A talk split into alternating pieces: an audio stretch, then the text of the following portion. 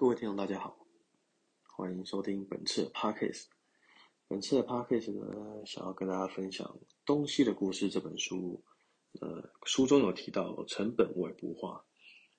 嗯，究竟什么是成本外部化呢？那不知道大家有没有在大卖场或是商场看过特价九十九元的棉 T，或是特价一百九十九元的帽 T？那你翻开这些商品背后的标签，它的产地可能来自于越南、中国或者是墨西哥。那这样一件商品呢，从别的国家远渡重洋来到台湾，然后到了大卖场的货架上，那背后的价格标签却只有九十九元或者一百九十九元。嗯，请问大家觉得这样的价格合理吗？那一件衣服呢，从原料的采集呢，那到达运送到纺织加工厂，那通过人工的加工、机械加工，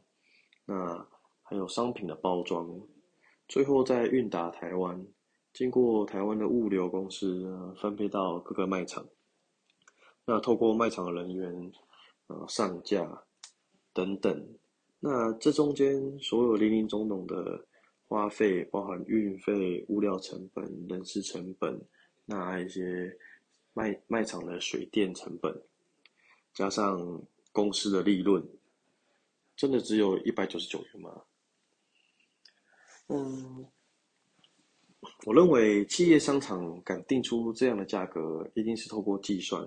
那一定是他们不亏本的决策下，把商品的价格定出来。但是要把商品的价格压这么低，背后的成本一定压得更低。那背后成本压低，那商企业可能使用一些非法手段来取得原料，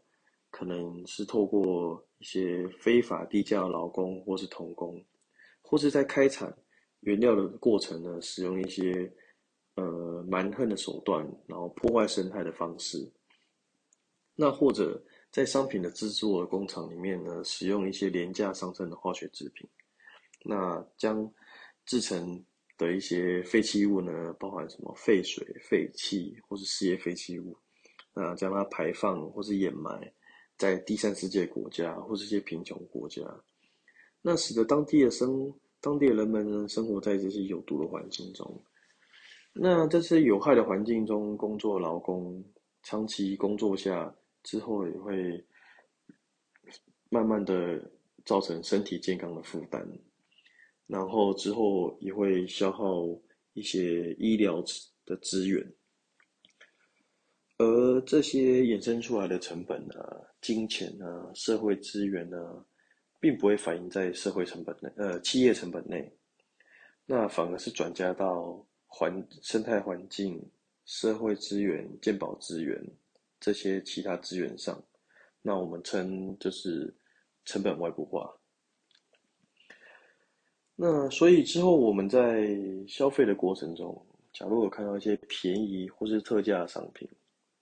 那是不是可以冷静的花个几分钟思考这个商品背后的价值，是不是存在的社会正义？那还有或是环保永续的一些那个方法？或是一些过程，好，以上就是这次本 podcast 的内容，好，谢谢大家聆听。